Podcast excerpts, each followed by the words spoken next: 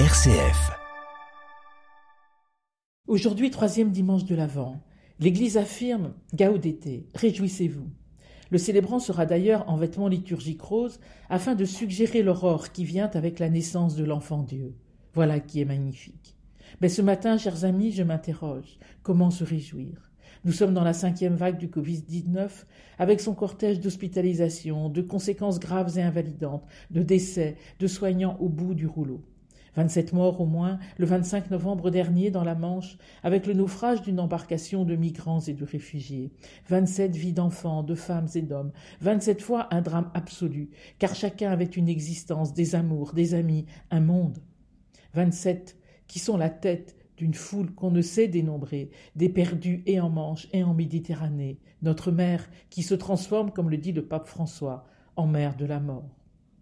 Alors se réjouir comment?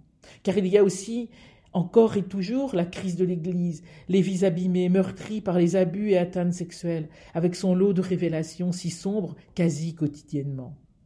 Et puis notre pays, en proie à des relents xénophobes, à des radicalités dangereuses. Alors se réjouir, est-ce simplement possible? Et pourtant.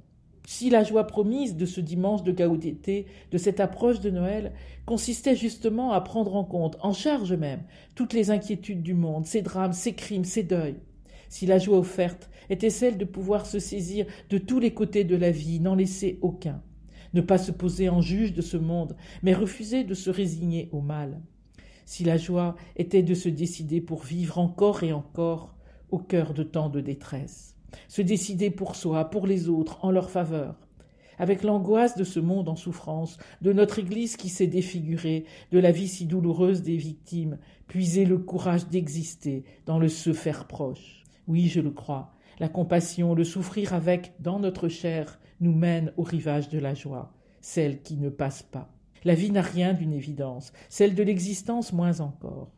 Et il ne s'agit pas de volontarisme à tout craint, mais de consentir sans résignation à la difficulté du monde, à sa dureté, à l'ambivalence de la vie. Alors oui, croire qu'il est possible de se réjouir, non que la vie soit automatiquement belle ou facile, mais dire oui à l'engagement dans l'existence avec toute sa complexité, dire oui au souci de l'autre, là se tient la joie. Non dans l'être, mais dans le désir de la relation. Ne pas garder pour soi tout seul ni le bonheur, ni l'amertume, ni le malheur creuser en chacun de nous la place pour l'autre, pour un autre qui souffre et espère. Voilà peut-être la joie de ce dimanche, celle de la naissance qui vient, pour ce monde-ci.